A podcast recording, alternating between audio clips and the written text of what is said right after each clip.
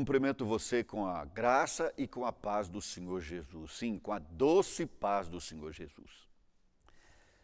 Há um canal de televisão chamado Discovery que passa um programa, uma série chamada Isolados no Alasca. Dentre aqueles isolados que vivem lá, havia um, porque ele faleceu lá pela terceira ou quarta temporada, havia um chamado Bob. Bob era um senhor já idoso, e que me impressionou muito quando eu assisti aquele programa. E me impressionou porque ele era um homem muito simples. Tudo o que ele fazia era muito simples. Ele passava a impressão de ser uma pessoa muito humilde. E, principalmente, ele demonstrava sempre gratidão pelas pequenas coisas. Um, uma ave que ele matou, que serviria para o jantar, para algum para suprir uma necessidade de proteína animal, era motivo suficiente para que ele demonstrasse uma gratidão enorme a Deus por aquela ave, por estar ali, por poder é, viver aquele momento. Ele realmente me impressionou e eu chego à conclusão de que uma das razões pelas quais ele mostrava essa simplicidade e essa humildade é porque ele não tinha que concorrer com ninguém ele não tinha que se mostrar maior do que ninguém. A cabana dele não tinha que ser maior do que a cabana do vizinho, porque o vizinho mais próximo ficava a centenas de quilômetros de distância e praticamente eles nunca se viram, nem se conheceram, porque era ele, a cabaninha dele, as coisinhas dele. É possível essa vida para todo mundo? Não. Mas aquilo que aparentemente estava no coração daquele homem é o alvo de Deus para os discípulos de Jesus. A simplicidade, a humildade, a não concorrência. Nós estamos vivendo num tempo tão estranho. Aliás, um tempo não. O homem vive assim desde sempre, um concorrendo com o outro, um querendo ser maior do que o outro, e aí dizem, que faculdade você estudou? Ah, eu fiz uma faculdadezinha simples à distância, paguei 200 reais por mês. Bom, então você basicamente é quase nada. E você onde estudou? Ah, eu fiz uma universidade federal. Bom, então agora você subiu. E você? Ah, eu fiz o um mestrado em Harvard. Ah, bom, então você é grande. Se você é PhD em, Harvard ou outra universidade, Yale, uma famosa, então você é grande. E a gente fica observando isso e percebe o seguinte: esse não é o mal do outro, esse é o mal de todos nós. Quem tem o maior carro, quem tem o carro mais bonito, quem tem a maior casa, quem foi com o, bonito, o vestido mais glamuroso naquela festa, é impressionante. Nós estamos sempre querendo superar o outro. E o milagre sobre o qual nós vamos ler e meditar hoje é uma lição de Jesus nessa direção. Vejamos o texto. Está em Mateus, no capítulo 17, versículos 24 a 27. Mas antes de ler o, o, o, o texto, os versículos, esses poucos versículos, eu preciso contextualizar. Jesus e os discípulos estavam a caminho de Cafarnaum. No meio do caminho, eles começaram uma prosa, uma discussão entre eles, para definir quem dentre eles seria o maior.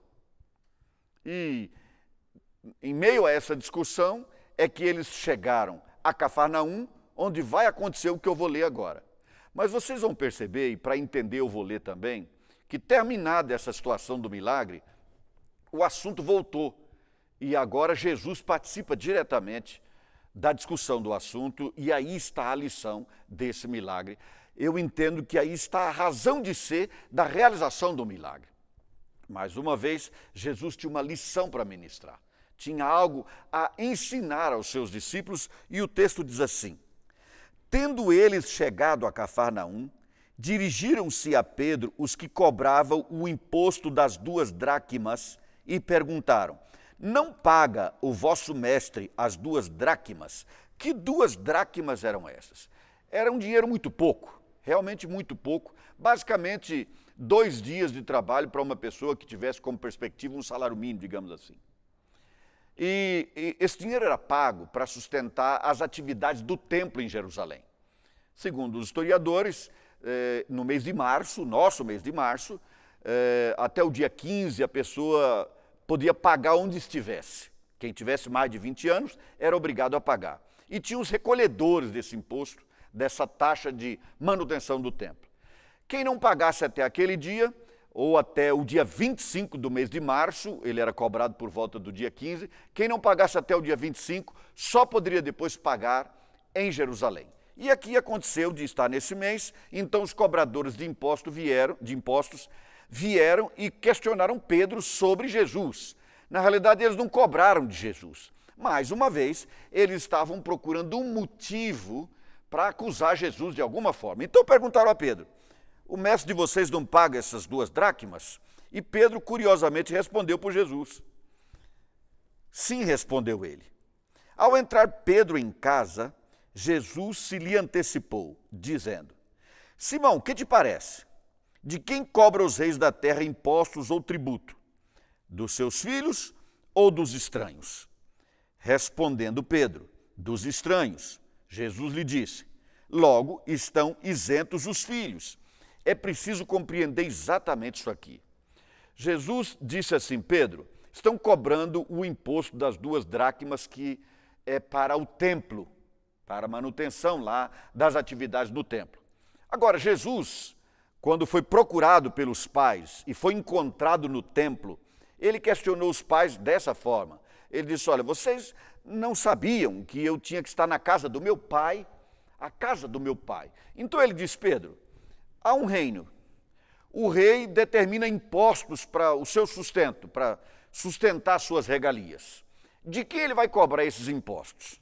Ele vai cobrar dos súditos, das pessoas que o servem no reino, ou ele vai cobrar dos filhos?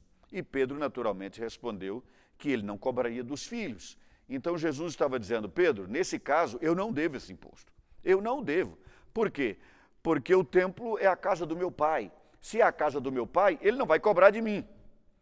Ou seja, Jesus está deixando absolutamente claro que aquele era um imposto que ele não devia. Mas a sequência do texto é fantástica e diz assim: Mas,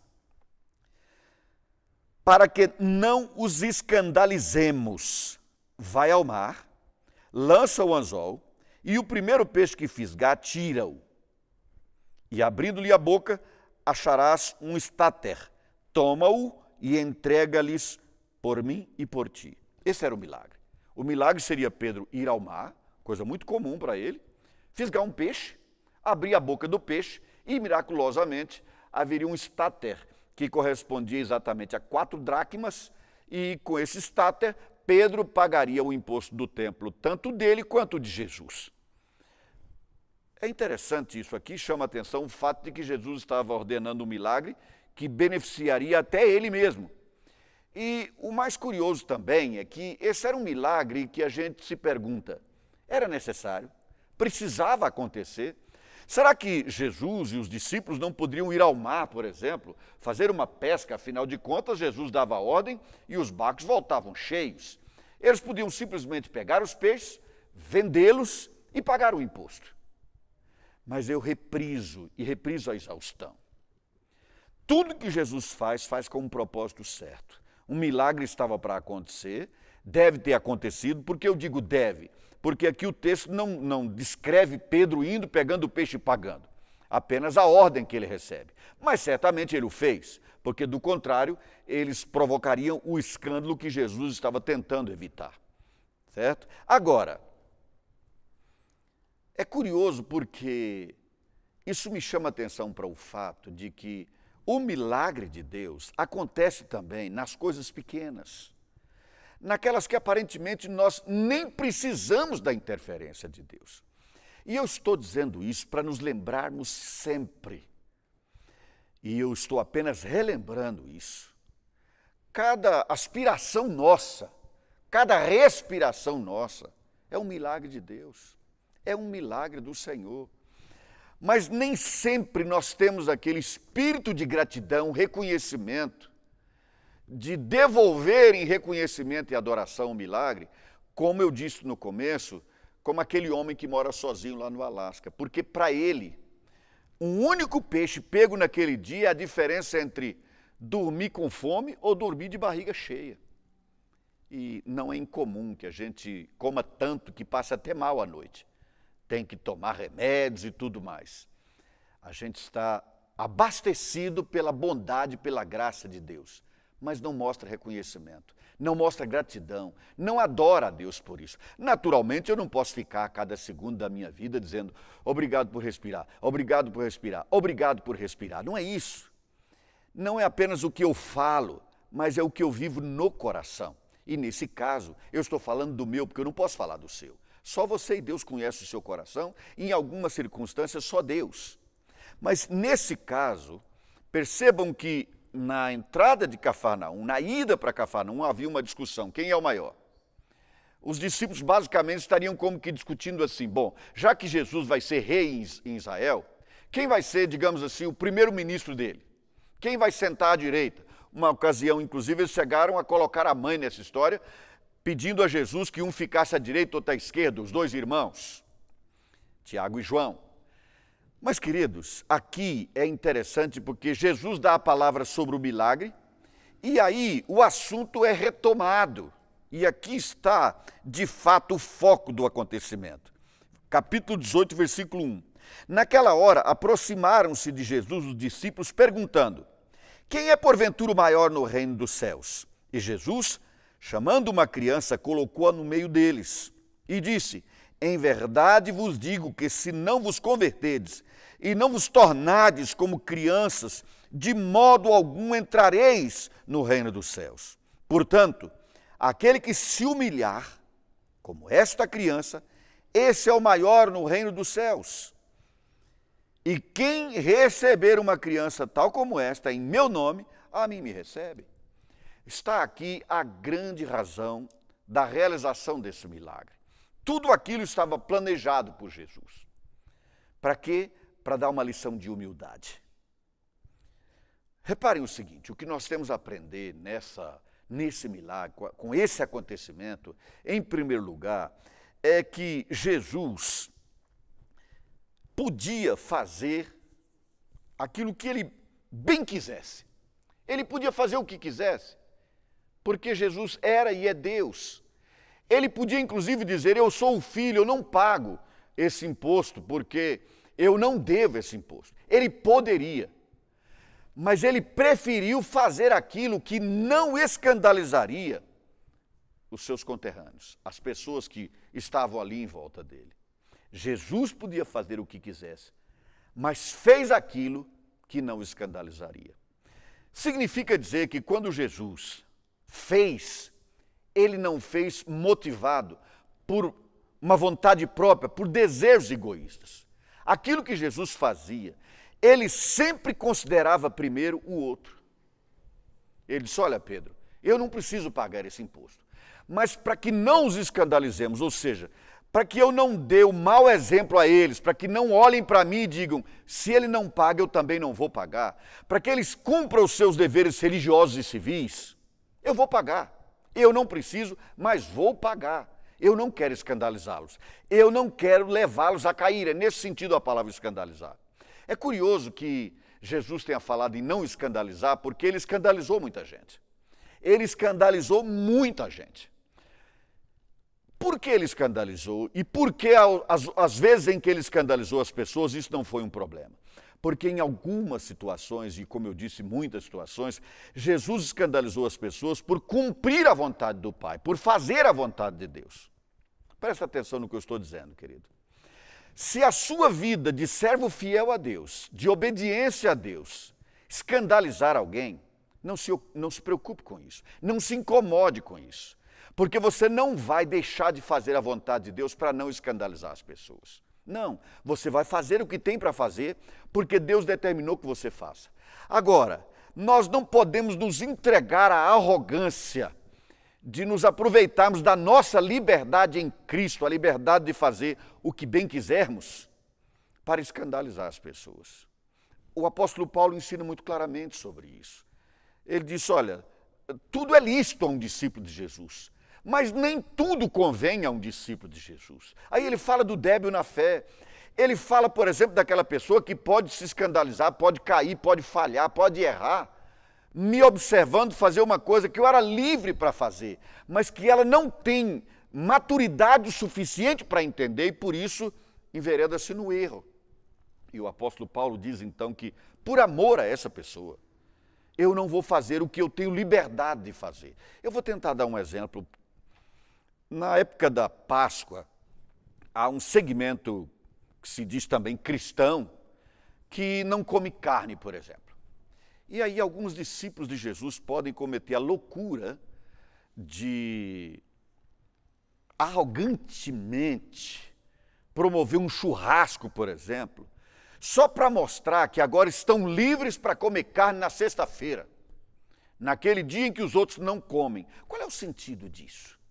Qual é o sentido disso? Por que fazer isso? Há liberdade de comer carne na sexta-feira da semana da Páscoa? Claro que sim.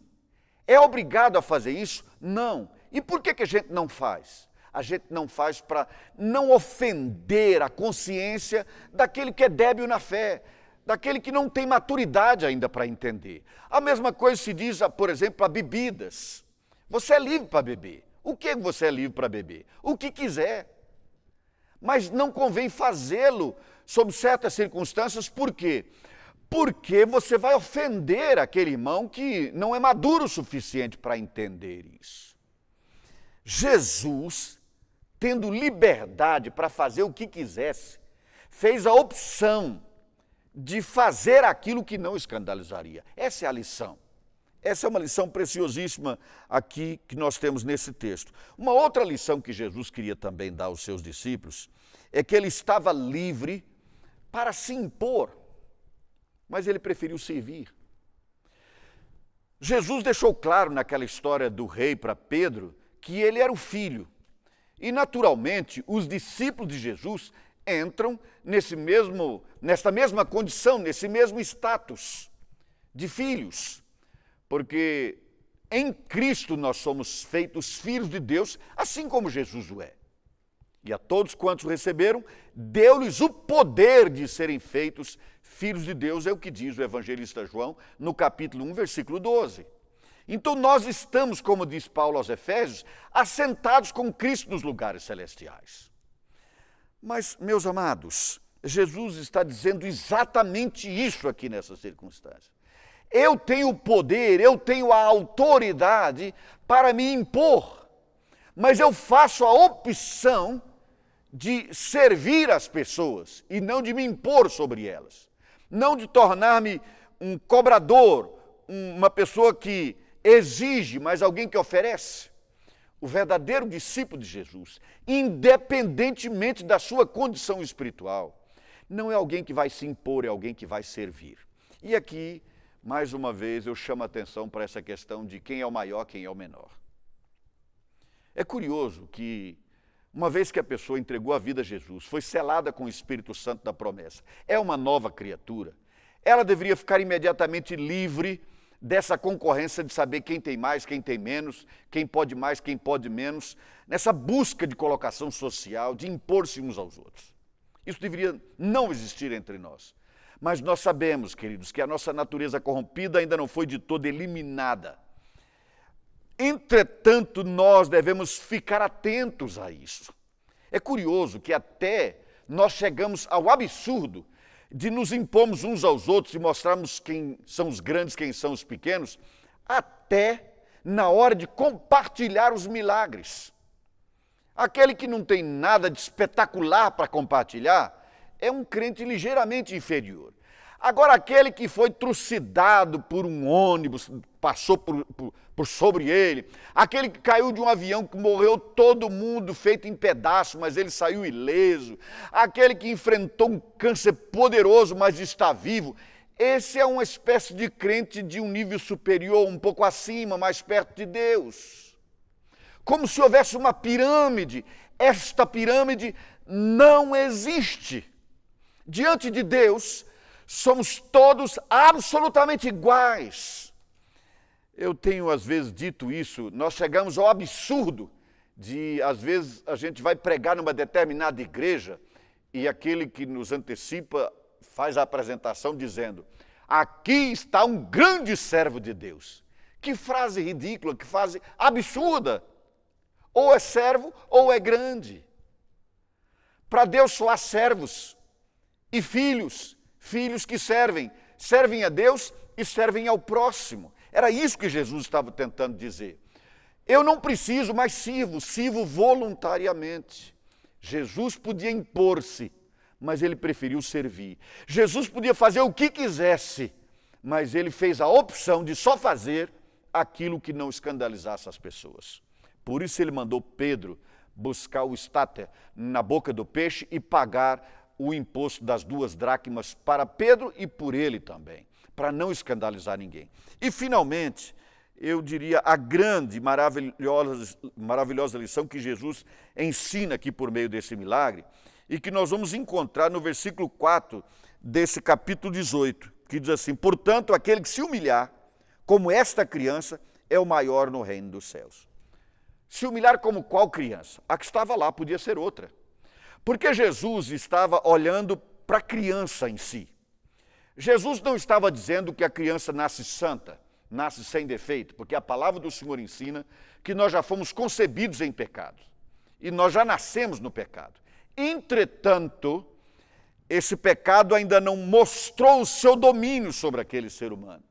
Então, esta criança serve de paradigma, não naturalmente um tipo perfeito do discípulo de Jesus, mas serve como exemplo, como paradigma. Jesus ensina a partir de uma criança a humildade. Era isso que Jesus tinha como alvo naquele momento. Antes de Cafarnaum, eles discutiam quem é o maior.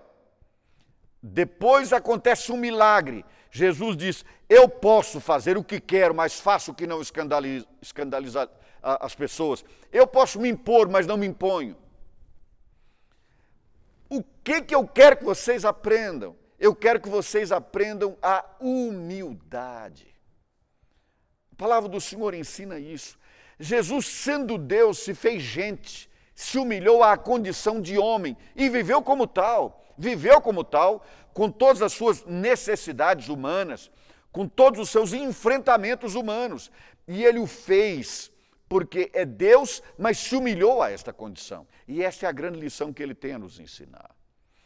Jesus era e é Deus mas optou por se humilhar e tornar-se homem. Em Cristo Jesus, em Cristo Jesus, por causa do sangue do Cordeiro, da morte e da ressurreição dele, nós fomos colocados espiritualmente assentados ao lado de Cristo nas regiões celestes, à destra do Pai. Mas nós temos que aprender a humildade, a simplicidade é fácil? Não, é muito difícil. E por que é muito difícil? Porque o pecado mais difícil de vencer é a soberba. Porque o soberbo é como aquele que tem mau hálito, quem tem não sente. Ele não, não sabe que tem esse mal da soberba. Porque se reconhecer já começou a mudar. Ele não se acha soberbo. Todos nós, eu não estou dizendo que um ou outro tem essa luta, todos nós temos que lutar diariamente contra a soberba. Todos nós temos que aprender diariamente a sermos simples como o Senhor Jesus. Isso não tem a ver com quanto eu tenho na minha conta no banco. Isso tem a ver com o meu coração, como eu me vejo em relação às outras pessoas, como eu me vejo até em relação a mim mesmo. Como é que eu me vejo? Como é que eu me considero? Olha, isso é de fundamental importância. Talvez um dos maiores ensinamentos de Jesus, que a humanidade tem maior dificuldade em aprender, é isso. Deixar a soberba e trilhar um caminho de humildade, de simplicidade. Pararmos de medir as casas para ver quem tem a casa maior, de medir o sucesso pelo que já conseguiu comprar ou não eu me lembro, nos Estados Unidos há uma coisa curiosa, os carros lá, eles têm preferência por carros ultra possantes, 400 cavalos ou mais, é assim, carros enormes. Mas aí é uma curiosidade, eu peguei um desses carros uma vez e dirigindo pela rua, eu não encontrei nenhuma via que indicasse mais do que 60 milhas por hora. E lá a coisa funciona como a lei manda. Se diz 60 milhas, são 60 milhas, ou você vai ter que se explicar para o juiz. E aí vem a pergunta: por que eu preciso de um carro que anda 400 quilômetros, a 400 milhas, 500 milhas, 300, seja como for, se eu só posso andar a 60? para uma razão: para me exibir. Para contar para os outros que o meu carro é o mais possante, é o mais forte, é o que tem mais cavalos de força. É impressionante isso, isso parece não acabar nunca. Quem usou o vestido mais bonito na festa? Qual vestido foi o mais caro? Existe um programa que é passado na televisão que mostra as estrelas de Hollywood indo receber uma estatueta, o Oscar. Mas há um desfile de vestimentas. Há muita futilidade neste mundo, mas uma futilidade maior do que aquela é difícil de encontrar. Quem comprou o vestido mais caro? Quem está usando a joia mais cara? Que situação patética. É tão ridículo que até depois de mortas, as pessoas querem deixar claro quem era maior. Então, a sepultura de um custou para preparar tudo ali fora 10 mil, 20 mil, 100 mil, um milhão de reais.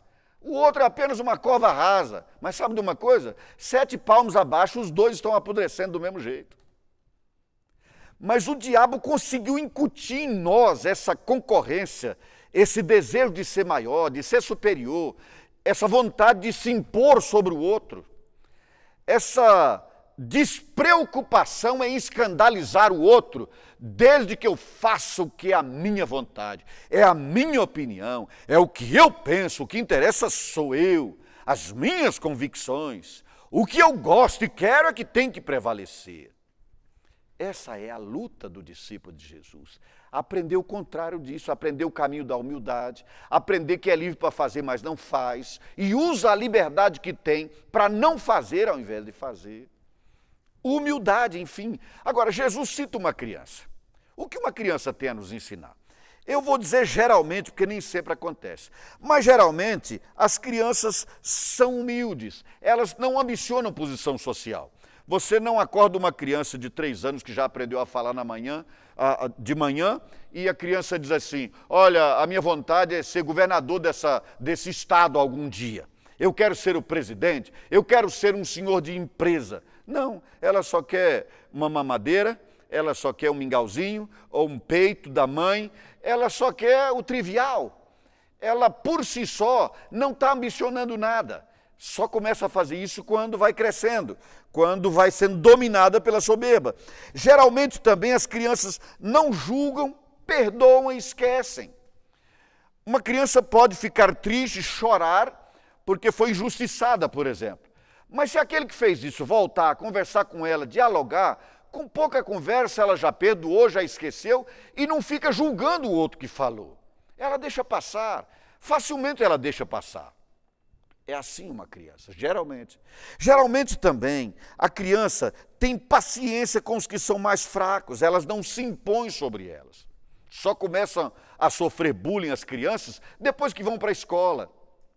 Depois que começam a aprender com os adultos, geralmente é assim. Como eu já disse, o pecado está no coração delas, mas naturalmente elas tendem a ter paciência com o mais fraco. Elas vão com o que vai mais devagar. Geralmente obedecem ordens. Algumas são mais difíceis de aprender isso, mas geralmente terminam por obedecer a ordem porque elas vivem de receber ordem. Recebe ordem da professora, do pai, da mãe, do avô, da tia, recebe ordem o tempo todo. E geralmente elas não ficam brigando, dizendo não quero receber ordem de ninguém. Outra coisa muito importante, geralmente são ensináveis. E só os humildes são ensináveis. Os arrogantes pensam que sabem tudo, mas as crianças sabem que tem tudo a aprender. É assim que deve se comportar um discípulo de Jesus. Ele sabe que tem tudo a aprender e quando aprende, ensina, mas não ensina como o senhor do saber. Ele não ensina como quem sabe tudo. Ele, ao contrário, ensina como quem recebeu um presente e agora o está compartilhando. Nós sabemos também, queridos, que as crianças geralmente se satisfazem com muito pouco. A criança está chorando, está dando até uma bia. Você oferece um simples pirulito e ela para de chorar, para de reclamar, porque ela se satisfaz com pouco, ao contrário de muitos de nós que recebemos enormes, maravilhosas, incríveis bênçãos de Deus, bênçãos materiais inclusive, mas nunca é o suficiente. A gente quer sempre mais. Por que, que a gente quer sempre mais? Porque a gente quer ter mais do que o outro, ser maior do que o outro. Perguntaram uma vez a um rapaz o seguinte: quanto você gostaria de ganhar? E ele disse: qualquer quantia que for maior do que aquilo que ganha o meu cunhado. Por quê? Porque ele não queria perder para ele, tinha que ser maior do que ele. Isso é o que importava. Não era o quanto ele ganhava, desde que fosse mais do que o outro. Essa é a ideia, infelizmente. E, finalmente, eu diria isso: as crianças, geralmente, se maravilham com pouco. Ou seja, você oferece um simples chocolate a uma criança e o sorriso brota na hora. Ela fica feliz, ela fica alegre, ela fica agradecida ela se maravilha disso.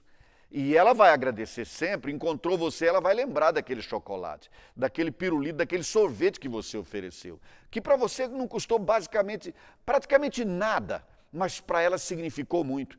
Deus nos abençoa com aquilo que nós julgamos trivial, cotidiano, e com aquilo que nós julgamos ser possível apenas e exclusivamente quando o céu interfere na terra quando acontece na terra, assim como no céu. Mas o certo é que